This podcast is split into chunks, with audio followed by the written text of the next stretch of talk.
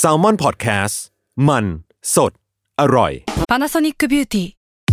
มากกว่าเครื่องเป่าผมด้วยนาโนอีเทคโนโลยีล่าสุดที่จะเปลี่ยนทุกประสบการณ์ที่คุณเคยมีนาโนอีมอยส์เจอร์พลัสเพิ่มความชุ่มชื้นให้เส้นผมหลังใช้งานมากขึ้นถึง 18 เท่า พร้อมชะลอการเฟดของสีผมสำหรับคนชอบทำสีผม ดูแลความชุ่มชื้นทั้งเส้นผม หนังศีรษะและผิวคุณ Panasonic NA0J มีเทคโนโลยีนาโนอีที่ care only you Another day is here, and you're ready for it. What to wear? Check. Breakfast, lunch, and dinner? Check. Planning for what's next and how to save for it? That's where Bank of America can help. For your financial to dos, Bank of America has experts ready to help get you closer to your goals. Get started at one of our local financial centers or 24 7 in our mobile banking app. Find a location near you at bankofamerica.com slash talk to us. What would you like the power to do? Mobile banking requires downloading the app and is only available for select devices. Message and data rates may apply. Bank of America and a member FDIC. Wonderful อัศจรรย์ความโง่ เพราะคำถามโง่ๆมีคำตอบน่าอัศจรรย์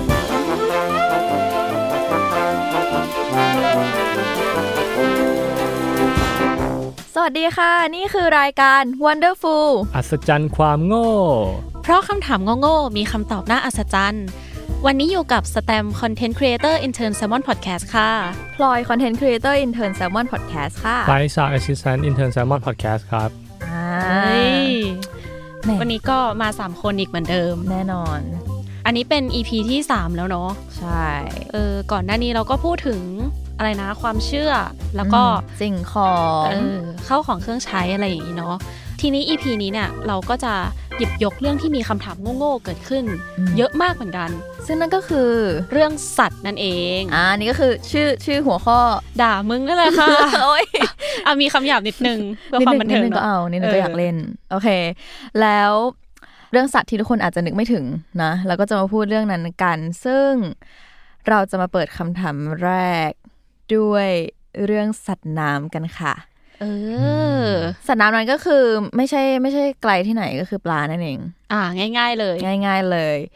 ปลาเนี่ย ทุกคนมีข้อสงสัยอะไรเกี่ยวกับปลาแบบ อยากรู้บ้างไหมอือืมมเอ้ยนี่มี นี่เคยคิดว่าแบบปลาเคยสำลักน้ำไหมเฮ้ยอันคืนี้อดิแบบมันอยู่ในน้ำแบบยี่สิบสี่ชั่วโมงอะอะเออ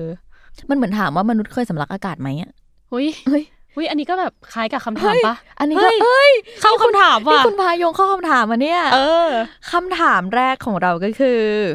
เราสงสัยเว้ยว่า ถ้ามนุษย์มองไม่เห็นอากาศอะแล้วปลามองเห็นน้ำไหมเออ คือต้องพูดอย่างนี้ก่อนว่า คือถ้าเทียบกับมนุษย์เราใช่ไหม เราใช้อากาศเป็นหลัก แล้วเราก็ดื่มน้ำเป็นเป็นสิ่งรอง แต่ว่าสำหรับปลา มันใช้น้ำเป็นหลัก แล้วก็มัน โผล่ขึ้นมางับอากาศด้วย แต่ว่าการงับอากาศของมันอะคือเป็นสิ่งรอง ง่ายๆคือบทบาทของอากาศกับน้ำสำหรับปลาแล้วก็มนุษย์เราเนี่ยมันสลับกัน ทีนี้เราก็เลยสงสัยเว้ยว่า แล้วเรามองไม่เห็นอากาศแล้วปลามันเห็นน้ำไหมวะต้องเกริ่นก่อนว่า คือธรรมชาติของสมองเราใช่ไหม เวลาเราคุ้นชินกับอะไรมาก ๆ หรือว่าต้องอยู่กับอะไรตลอดเวลา มันจะปรับตัวทำให้เราไม่รู้สึกถึงมันไปเองเว้ยอืมเพราะว่าถ้าสมองเราต้องประมวลผลอะไรเดิม ๆ ตลอดมันก็จะเหมือนใช้สมองแบบไม่คุ้มค่า ตัวอย่างเช่น เราจะไม่ได้ยินเสียงหัวใจของตัวเอง เราจะไม่ได้กลิ่นธรรมชาติของตัวเราเอง แล้วก็เคยสังเกตกันไหมว่าเราเห็นจมูกตลอดเวลาเว้ย แต่เราอะไม่เคยคิดว่าเราเห็นจมูกเว้ย เออ เพราะว่าเรามองข้ามมันไปด้วยปะใช่ใช่เหมือนแบบสมองเรามันตัดออกไปไงทีนี้มันก็เป็นเขาเรียกว่าอะไร ฟังก์ชันเดียวกับปลา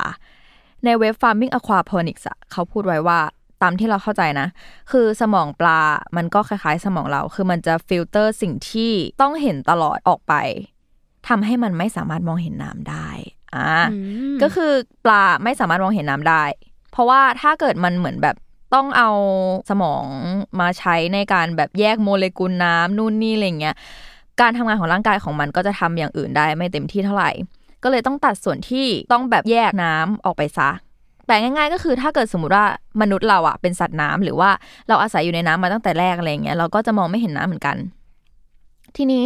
มันก็เลยนำสู่ความสงสัยอีกข้อหนึ่งว่า โอเค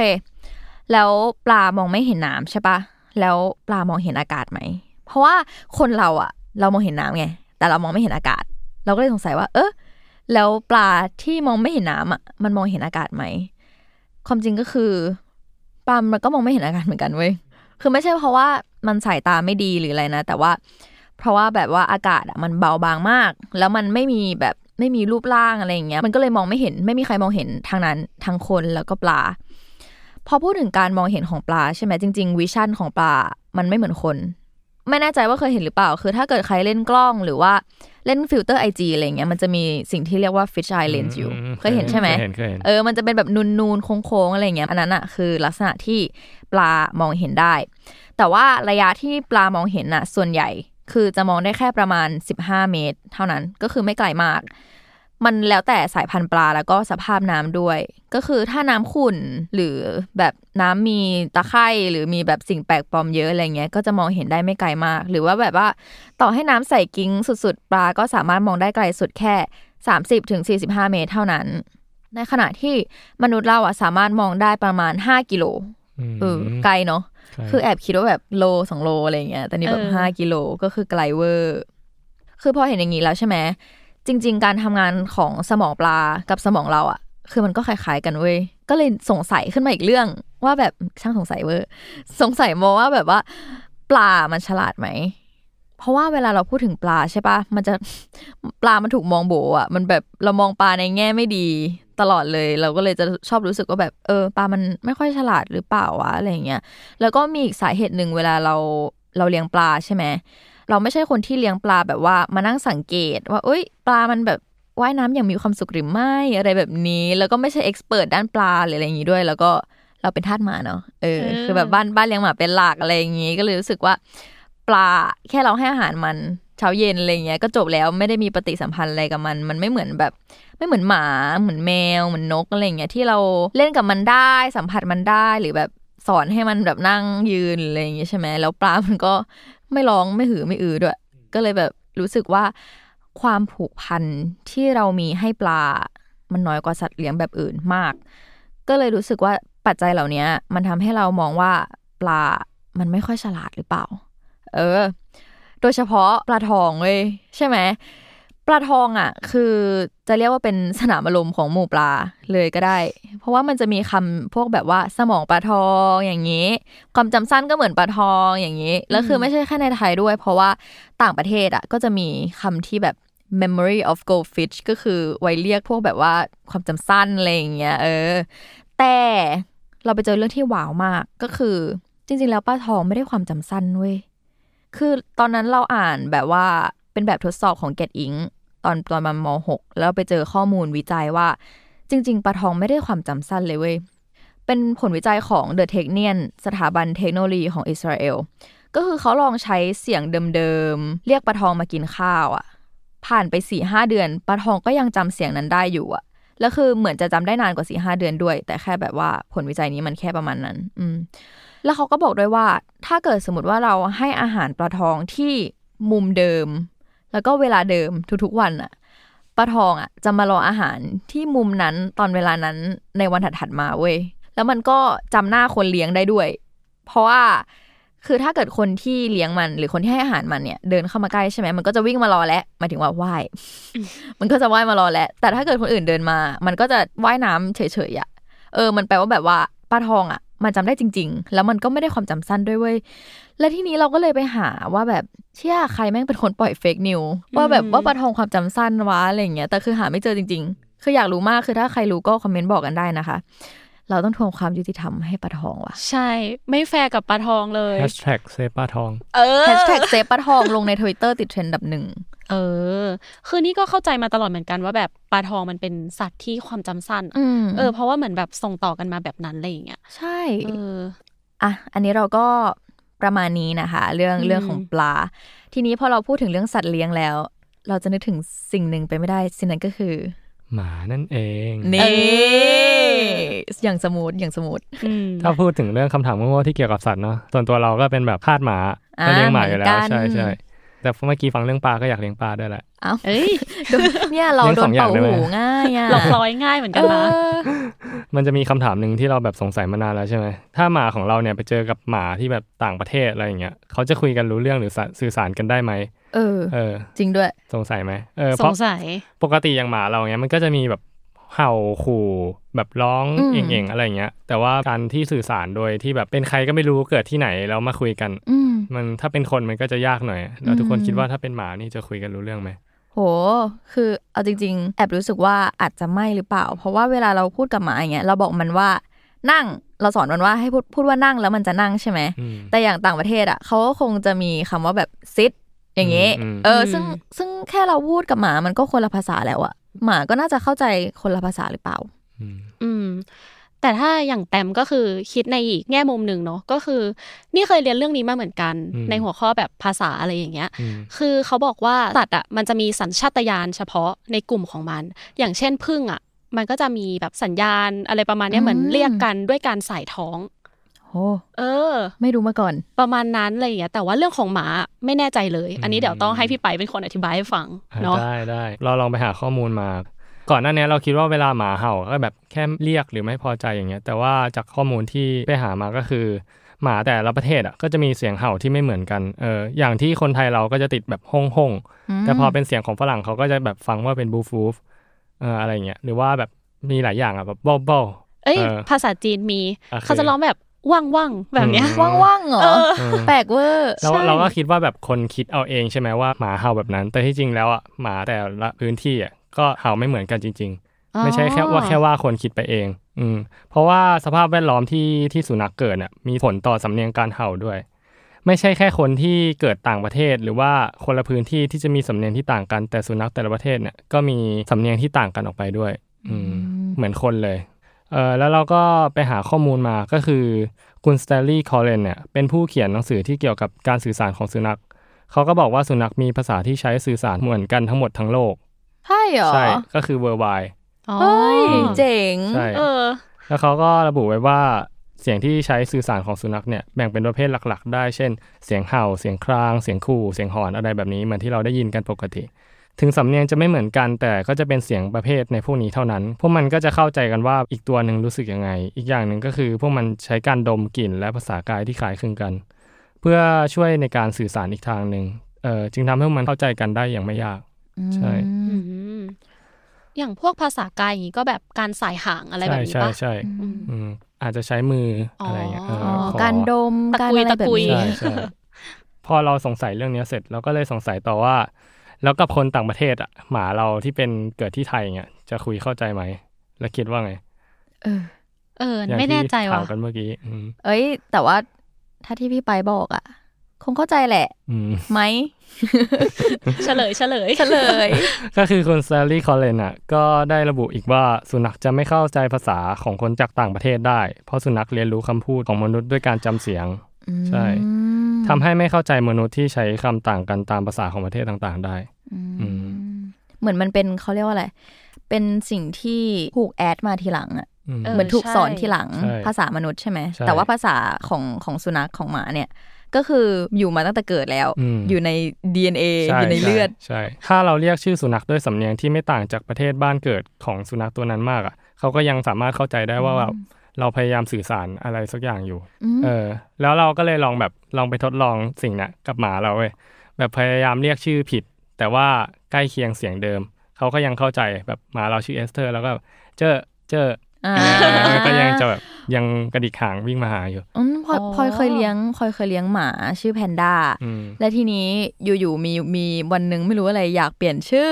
ก็เลยลองเรียกว่าแฟนต้าแทนแต่ว่าอยากได้คำคล้ายๆกัน มันก็มาว่ะใช่ก็เรียกแบบแพนด้าแฟนต้าอะไรอย่างเงี้ยมันก็มางงเวอร์อืมสรุปก็คือแบบสุนัขจากทั่วทุกมุมโลกอะสามารถเข้าใจกันได้ เพราะว่ามันใช้ภาษาพูดกับภาษากายที่เหมือนกัน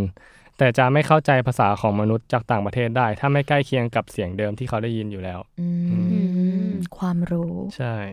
แล้วเราก็ยังไม่หมดความสงสัยอีกนะ ว่าเฮ้ยสัตว์ชนิดอื่นๆเนี่ยจะมีกำแพงภาษาหรือว่าอะไรพรมแดนทางภาษาเหมือนกับสุนัขหรือเปล่าอืมขี้สงสัยซะด้วย ใช่ก็เลยแบบไปหาข้อมูลเล็ก ๆ น้อยๆมาเล่ากันอีกนิดได้ได้เลย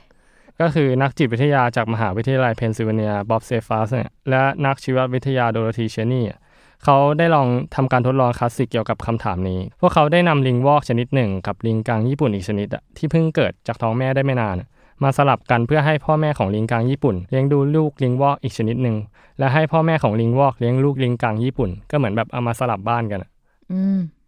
แล้วเขาก็ได้เห็นว่าพฤติกรรมระหว่างลิงสองสายพันธุ์เนี้ยมีความน่าสนใจมาก เพราะว่าลิงทั้งสองสายพันธุ์น่ะสื่อสารกันได้ โดยใช้เสียงส่วนใหญ่ใกล้เคียงกัน เช่นเสียงวอยวายขู่ หรือว่าเสียงกรีดร้องอะไรแบบเนี้ยแต่ว่าพวกมันจะไม่ใช้ในบริบทเดียวกัน ยกตัวอย่างเช่นลิงวอกมักจะขี้บ่นระหว่างเล่น ในขณะที่ลิงกังมักจะโวยวายเซฟาและเชนี่เนี่ยเขาก็ยังได้พบอีกว่าการเลี้ยงดูแบบอุปถัมภ์มีผลเพียงเล็กน้อยต่อรูปแบบเสียงของลิงทั้งสองชนิดเนาะ ลิงกังญี่ปุ่นก็ยังคงอึกกระทึกระหว่างเล่น แม้ว่าลิงวอกจะไม่พอใจก็ตามก็มันก็แสดงให้ชัดเจนแล้วเนาะว่าลิงอะถือกำเนิดมาโดยรู้ว่าเมื่อใดควรร้องโวยวายกรีดร้อง และสภาพสังคมอะจะไม่มีผลต่อรูปแบบการสื่อสารของพวกมัน ก็คือกล่าวอีกในหนึ่งว่าคุณไม่สามารถสอนลิงชนิดหนึ่งให้พูดเหมือนกับลิงญี่ปุ่นได้ การวิจัยชี้ให้เห็นว่าสัตว์ส่วนใหญ่เนี่ยเกิดมาโดยรู้วิธีพูดภาษาของสายพันธุ์โดยให้สำคัญว่าสัตว์เหล่านั้นอะจะเกิดหรือเติบโตที่ไหน เพราะว่าคำพูดของพวกมันอะดูเหมือนจะประทับอยู่ในรหัสสายพันธุ์ อย่างที่พลอยได้บอกไว้ตอนแรก ก็คือเข้าใจถูกแล้วเฮ้ยว่าวิธีการพูดอะมันฝังอยู่ใน DNA อืมใช่เฮ้ยคุณนี่เชี่ยวชาญเหมือนกันนะ เฮ้ย เราเราแค่มัวถูกเฮ้ย อย่างนี้ก็แปลว่ามีแค่มนุษย์เหรอที่เขาเรียกว่าอะไรเกิดมาแล้วเราต้องเรียนรู้ภาษาก่อนหรืออะไรแบบนี้ แล้วว่ามนุษย์รู้ว่าเมื่อไหร่ต้องร้องอ่าเอออืมใช่เอออาจจะแค่ไม่รู้ศัพท์เอออมเพราะว่าเหมือนเขาก็แบบ ศัพท์มันอาจจะเป็นสิ่งที่คนสร้างขึ้นมาทีหลังอืมใช่เขาอาจจะอุกกักกะอุกกักกะก็ได้บลับละอุอุเฮ้ย ภาษาน่าสนใจเหมือนกันนะเออ หรือว่าเราหัวข้อต่อไป เฮ้ย เฮ้ยไอเดียบกแล้วอะไรต่ออะเฮ้ยเขาเปิดให้แล้วเนี่ยเขาชงว่ะเออ ก็คือเมื่อกี้มีของพลอยเป็นสัตว์น้ำแล้วใช่ปะอืมของพี่ไปเป็นสัตว์บกเป็นแบบสัตว์เลี้ยงอะไรอย่างเงี้ย ทีนี้เราก็จะขาดสัตว์ปีกไปไม่ได้อืมซึ่งสัตว์ปีกที่เราเอามาพูดคุยกันวันเนี้ยก็คือพิกาซัสโอ้ยไม่ใช่ล้อเล่นราะล้อเล่นโอ้โหเกะกะจะเล่นมุกอย่างเดียวเลย เออ สัตว์ปีกของเราก็คือนกนี่แหละ ง่าย ๆเลย อืมคำถามของเราวันนี้ก็คือ ถ้านกบางชนิดบินไม่ได้ แล้วจะมีปีกไว้ทำอะไร เออ คือแบบทั้งสองคนเคยเห็นนกที่ไม่มีปีกกันบ้างปะหรือว่ารู้จักสัตว์ปีกอะไรที่แบบไม่สามารถบินได้อะไรเงี้ยเป็ดเหรออะแล้วพลอยนึกถึงอะไรไหมถ้าถ้านกที่ไม่มีปีกอะนึกไม่ออก เพราะว่า ถ้ามันไม่มีปีกไม่น่าเรียกว่านกปะเฮ้ยแต่ว่าถ้าเกิดนึกถึงสัตว์ปีกที่บินไม่ได้ก็จะแบบ นกเพนกวินอืมอ่าคุณมาถูกทางแล้วอ่านกเฮ้ยนกกระจอกเทศ เออ มีอะไรอีกโอเค ไม่เป็นไร ก็จริง ๆ ทั้งสองคนก็ตอบถูกเนาะแต่แล้วก็อย่างไก่อย่างเงี้ย ที่เราจะเห็นกันบ่อยๆอะคือไก่ก็มีปีกแล้วก็บินได้เหมือนกัน แต่ว่ามันจะบินได้แค่แบบไม่กี่วิอะไม่แล้วนสูง ใช่แล้วมันก็จะแบบเออลงไปเดินเหมือนเดิมอะไรอย่างเงี้ย ทีเนี้ยพอฟังจากคำถามอะมันเหมือนแบบเวลาเราเล่นเกม เรามีไอเทมในเกมอยู่อะแต่เราไม่สามารถใช้มันได้อะคือแบบอุตส่าห์ขึ้นชื่อว่าเป็นสัตว์ปีกแล้วอย่างเงี้ย แต่ดันบินไม่ได้ เออ แถมสัตว์ปีกบางชนิด หรือว่านกบางชนิดอะก็ไม่มีปีกด้วยซ้ำทีนี้เราก็จะมาพูดถึงข้อมูลทางชีววิทยากันละกัน คือจากที่เราไปหาข้อมูลมาจากเพจ นี่แหละชีวะ คืออันนี้เป็นเพจที่โพสต์ข้อมูลเกี่ยวกับสัตว์ แล้วก็ความรู้ทั่วไปทางชีววิทยา เขาบอกไว้ว่ามีนกชนิดหนึ่งชื่อนกโมอา คือนกชนิดเนี้ยเป็นนกที่ไม่มีปีกเว้ย เออ แล้วเราก็เลยลองไป search รูปดูว่ามันเป็นยังไง แล้วส่วนตัวเรามองว่านกชนิดเนี้ยมันมีความคล้ายนกกระจอกเทศ บวกกับแบรคิโอซอรัส แบรคิโอซอรัสนี่เป็นไดโนเสาร์แบบคอยาวเนาะเอออนกชนิดนี้เนี่ยก็ไม่มีกระดูกส่วนปีกเลย แม้แต่ชิ้นเดียวทั้งส่วนต้นส่วนปลาย หรือแม้แต่กระดูกมือกระดูกนิ้วอย่างเงี้ยก็ไม่มีเหมือนกัน ซึ่งปัจจุบันนกโมอาก็ได้สูญพันธุ์ไปแล้ว ส่วนนกเพนกวินอย่างที่พลอยเมนชั่นถึงเมื่อกี้ แล้วก็นกอีมู นกกีวีหรือว่านกกระจอกเทศอะไรอย่างเงี้ยจะเป็นนกที่มีปีกแต่มันไม่สามารถบินได้ เพราะว่าปีกของนกพวกเนี้ยจะมีขนาดที่ค่อนข้างเล็กมาก ๆ ทีนี้พอมันเล็กมากๆอะลองนึกถึงตัวนกกระจอกเทศที่มันแบบโคตรใหญ่อะคือมันจะไม่พอดีกับตัวเว้ยแล้วทีนี้พอมันปีกเล็กอะมันก็ไม่สามารถที่จะโต้ลมได้ แล้วมันก็ไม่มีกล้ามเนื้อที่แข็งแรงพอที่จะบินได้ด้วยเหมือนกัน ทีนี้พอเราพูดถึงสัตว์ปีกแล้วเนาะในหัวข้อนี้เราก็จะขอเจาะไปที่นกกระจอกเทศเป็นหลักละกัน เพราะว่านกกระจอกเทศเป็นนกที่เราแบบ ชื่อคุ้นหู แล้วก็ภาพคุ้นตามากกว่านกตัวอื่นที่เราพูดมา ทีนี้มันมีงานวิจัยแล้วก็ทฤษฎีที่สามารถตอบคำถามนี้ได้ด้วยเหมือนกัน ซึ่งข้อมูลต่อไปนี้ที่เราจะพูดถึงอะส่วนหนึ่งมันมาจากเว็บไซต์ Animal to You เออใครที่สนใจก็ลองเข้าไปดูกันได้ อันนี้เป็น to แบบ to เลขส องเอเผื่อใครแบบอยากไปตามดูกัน อย่างแรกเราจะขอเกินให้ทุกคนรู้จักสรีระของนกกระจอกเทศกันก่อน คือนกกระจอกเทศอะเป็นนกที่ขนาดใหญ่ที่สุดในโลก แล้วไข่ของนกกระจอกเทศก็ใหญ่ที่สุดในโลกเหมือนกัน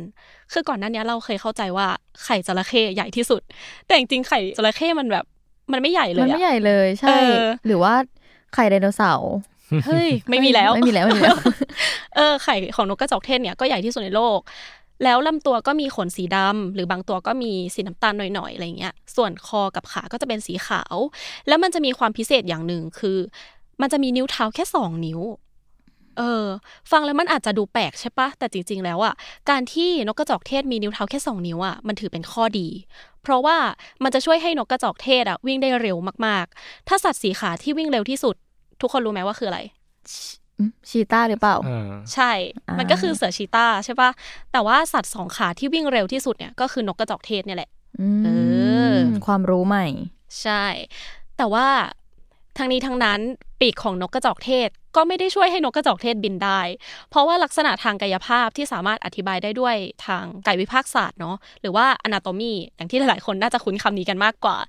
คือเขาบอกไว้ว่าโครงสร้างของกระดูกส่วนหน้าอกของนกกระจอกเทศอะมันมีลักษณะที่แบนราบ เออ มันจะไม่เหมือนกับนกตัวอื่นๆ ที่มันจะมีความโค้งเป็นสัน ถ้าลองเสิร์ชรูปไปพร้อมๆ กันอยากให้ลองสังเกตที่บริเวณอกของนกชนิดอื่น กับนกกระจอกเทศ จะเห็นได้ชัดเลยว่าอกของนกกระจอกเทศมันจะไม่เว้าออกมาเออแล้วมันก็มีขนที่ค่อนข้างน้อยด้วย คือถ้าเราเห็นว่านกกระจอกเทศมีขนเยอะแบบดูฟูๆอะไรเงี้ย คือมันไม่ได้มีขนเยอะเว้ย มันแค่ขนฟู และอีกอย่างหนึ่งคือขนของมันอะขึ้นห่างกันด้วย คือมันจะไม่ได้ขึ้นแบบเกาะกันอยู่ทั้งตัวอะไรเงี้ย ทีนี้มันก็เลยทำให้ไม่สามารถแผ่ออกมา จนเกิดเป็นแรงยกได้ กล้ามเนื้อส่วนปีกก็ไม่แข็งแรงพอที่จะบินได้อีก เออ นี่ก็เลยเป็นสาเหตุที่นกกระจอกเทศไม่สามารถบินได้ แต่ว่าการที่บินไม่ได้อะมันก็ไม่ได้แปลว่าปีกของมันจะไม่สำคัญ เพราะว่าจริง ๆ แล้วอะ นกบางชนิดที่ยังมีปีกอยู่ เพราะว่ามันยังต้องใช้ประโยชน์จากปีกอยู่ ไม่ว่าจะเป็นการทรงตัว การกระพือปีก หรือว่าการสื่อสารกันในฝูง และที่เราอาจจะคิดได้ง่าย ๆ เลยก็คือเรื่องความสวยงาม เออ อย่างเว็บไซต์ Australian Academy of Science ในหัวข้อที่บอกว่าทำไมนกที่บินไม่ได้ถึงต้องมีปีก เขาให้ข้อมูลไว้ว่า นกกระจอกเทศอะ มีปีกไว้ใช้ในการทรงตัวระหว่างวิ่ง คือมันวิ่งเร็วที่สุดในโลกใช่ไหม เป็นแบบสัตว์สองขาที่วิ่งเร็วที่สุดในโลกอะไรอย่างเงี้ย ก็เลยเออต้องใช้ปีกในการทรงตัวด้วย แล้วมันก็ใช้ในการจีบเว้ย เออ ใช้ในการแบบหาคู่อะไรอย่างนี้ กระพือปีกไหมเออเหมือนนกเหมือนนกยูงที่แบบรำแพนหาง ใช่ คือเวลานกจีบกันอะ มันจะกางปีกออกกว้างๆแล้วก็สะบัดแบบแรงๆเลย แล้วระหว่างนั้นอะ ก็จะส่งเสียงครวญครางไปด้วย เออ ก็ค่อนข้างโหดเหมือนกันเสียงยังไงเสียงยังไง ไม่รู้เหมือนกันไม่ใช่นกอันนี้ต้องไปหาฟังเอา เออ แล้วเหตุผลที่บอกไปเนี่ยมันก็เป็นคำตอบที่ค่อนข้างชัดเจนเนาะว่าทำไมนกบางชนิดที่บินไม่ได้เนี่ยมันยังต้องมีปีกอยู่ คืออย่างตอนแรกเราอาจจะคิดว่ามันอาจจะเป็นอวัยวะหนึ่งที่ให้รู้ว่าเออเนี่ยนี่คือสัตว์ปีกนะอะไรอย่างเงี้ยแต่จริงๆแล้วมันมีประโยชน์กว่านั้นเยอะมากๆเลย ทีนี้นอกจากนกแล้วอะมันยังมีสิ่งมีชีวิตอื่น ๆ อีกที่ไม่ใช้บางอวัยวะในตัวเหมือนกัน นึกออกไหมว่าแบบสัตว์ชนิดไหนที่ไม่ได้ใช้อวัยวะบางส่วนในตัวของตัวเอง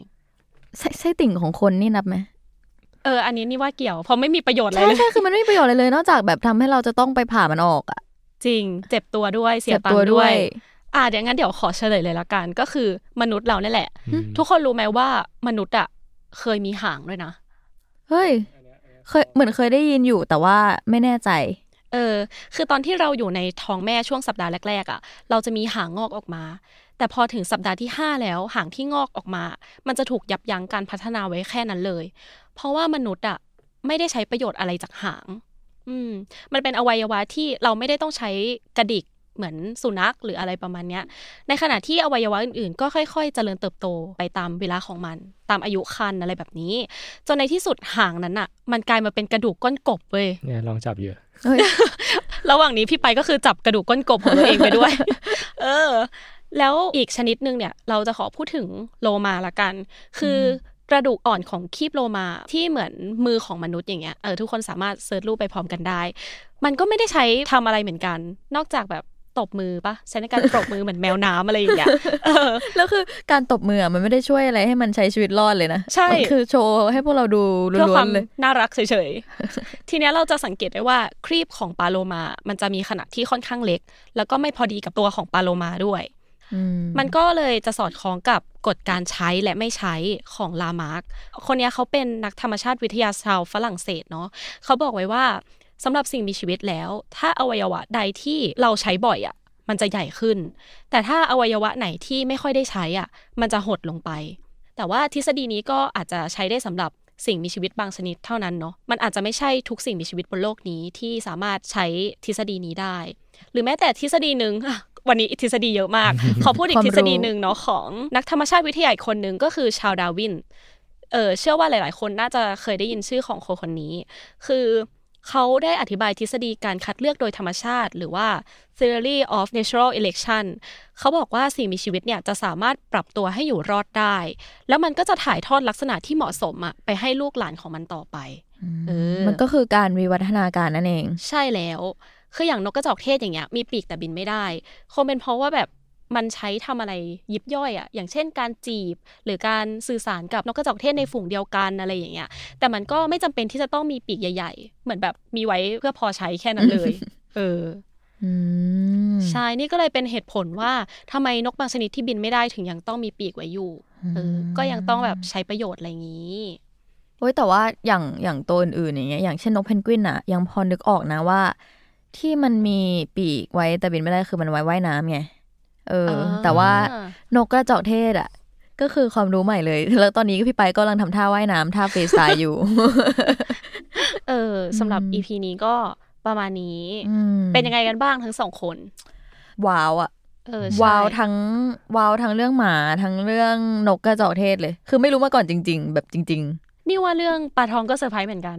คือแบบเหมือนได้ crack มันทำลาย norm ความเชื่ออะไรที่แบบว่า เออ เราเชื่อกันมานานมาก ๆ ว่าปลาทองเป็นสัตว์ที่แบบความจำสั้นอะไรเงี้ยแต่จริงๆไม่ใช่